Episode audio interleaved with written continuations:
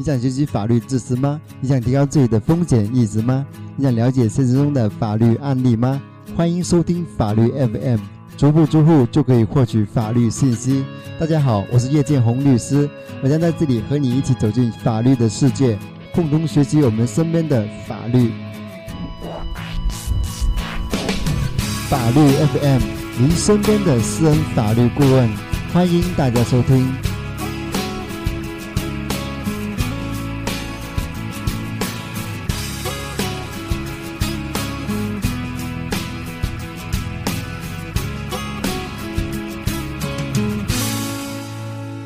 大家好，欢迎大家收听法律 F M 第十五期节目，我是你的朋友叶建红，你还好吗？今天是二零一五年的一月六号，今天我们来解答一下网上留言的一些问题。大家可以通过微信查找公众号东莞律师叶建红，然后进入公众号之后点击互动交流菜单，再打开咨询留言的微社区、海林社区，并在上面留言，我会及时在线、呃、为您解答。下面我们来看第一个问题，一个叫朱志鹏的网友在网上留言道：两人因工作上的琐事打架，使对方轻伤二级，以轻微刑事案件和解，现在案件送检察院了，检察院还会判吗？会怎么判？回答这个问题之前，我想简单、呃、介绍一下这个刑事案件的一些流程。刑事案件一般由公安机关进行侦查立案，侦查结束以后移送检察院审查起诉，如果符合起诉标准，检察院会向法院提起公诉，最后由法院经过开庭审理之后进行有罪或者是无罪的判决。现在我们来看这个问题，两人因工作上的琐事打架，使对方轻伤二级，打架行为在法律上定性为故意伤害，故意伤害致使他人轻伤以上的是需要负刑事责任的。案件送检察院，也就是意味着侦查阶段结束，检察院的职责就是对案件进行审查，看是否符合起诉标准。因此检察院行使的是审查起诉权而非审判权。而问题提到、啊、以轻微刑事案件和解，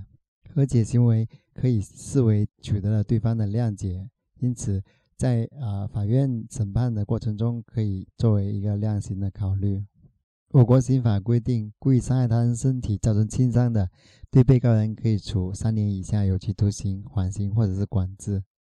在本案中，如果积极赔偿获得了对方的谅解，是可以、呃、争取缓刑的。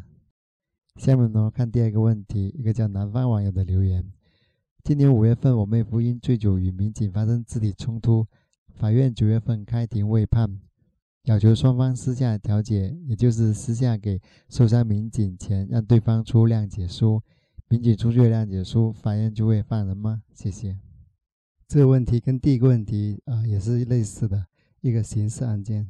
根据网友的陈述，网友的妹夫应该是涉嫌、呃、故意伤害。在刑事案件中，被告人对受害人做出民事赔偿并取得受害人的谅解，法院在量刑的时候可以作为悔罪表现对被告人从轻处罚，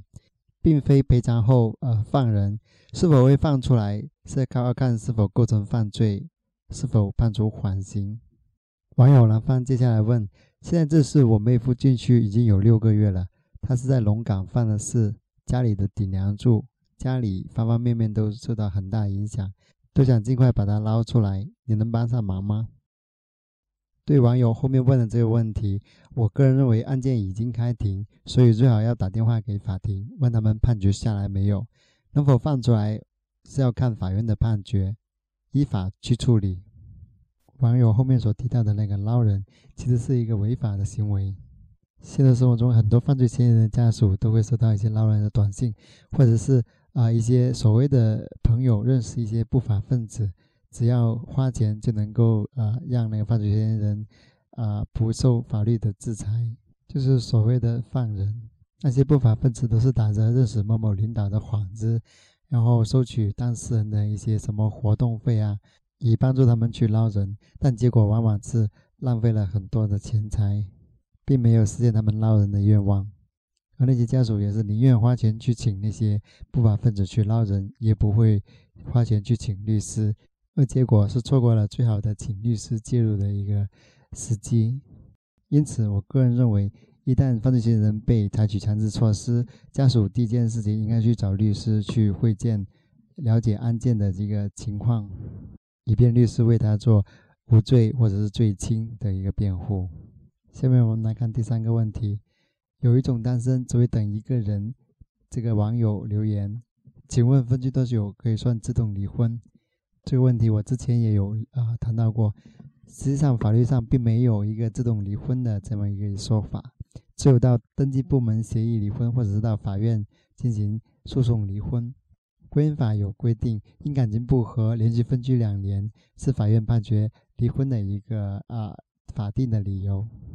如果没有到登记部门去办理协议离婚，或者到法院进行、啊、诉讼离婚，不管分居多久，婚姻关系还是不会解除的。下面我们来看第四个问题。等你来网友留言，你好，请问诈骗罪要多少金额才会立案调查？我朋友在网上被人骗去了五千块钱，我们去报案会立案吗？要是不被立案，派出所会不会去追查？我们只有骗子的手机和银行账号，可以抓到骗子吗？根据二零一一年四月八日起施行的最高人民法院、最高人民检察院关于办理诈骗刑事案件具体应用法律若干问题的解释第一条规定，诈骗公司财物价值三千元至一万元以上的，属于啊、数额较大，因此三千元以上属于刑事立案的范围。因此本案中被诈骗五千元，就可以去报警要求立案。至于怎么抓获犯罪嫌疑人，属于公安部门的一个刑事侦查的一个职责。我建议当事人应该提供足够多的一些证据，去配合公安部门去抓获犯罪嫌疑人。下面我们来看第五个问题。网友凤儿留言，老公家暴，老婆被抓破脖子，还被弄得右手食指骨折，已经没有感情了，能提出离婚吗？具体应该怎么做？谢谢。关于家暴的这个问题，我在前几期的节目中有提到过。一旦发生家暴，应立即报警，去医院检查，保留证据，可以提出离婚。建议先协议离婚，如果协议不成，就起诉到法院，通过诉讼离婚。家庭暴力这个是可以作为一个法定离婚的理由。下面我们来看第六个问题，是一个网友在、呃、其他地方留言给我，然后我把这个问题发到我的咨询留言这个板块当中去。他的问题是，请问员工连续旷工三天，公司可以开除吗？这个问题是关于公司如何开除员工的一个问题。很多公司开除人都比较随意，比如说他犯错了，或者是有一些、呃、公司不能容忍的行为，然后就把员工开除了。就像本案中员工连续旷工三天、呃、公司可以开除吗？劳动合同法规定、呃、开除员工需要、呃、遵循法律程序，如果没有按照法律的程序去开除员工，就要承担双倍经济补偿金的一个惩罚。开除员工需要哪些、呃、法定的程序呢？开除员工需要经过以下几个、呃、法律程序。第一，要看啊、公司有没有规章制度规定旷工属于重大违反规定可以解除劳动合同的情形。第二，公司的规章制度的制定是否符合法定程序，如有无召开职工大会或者是职工代表大会，有没有征求工会的意见，有没有送达给员工签收，有没有公示等等。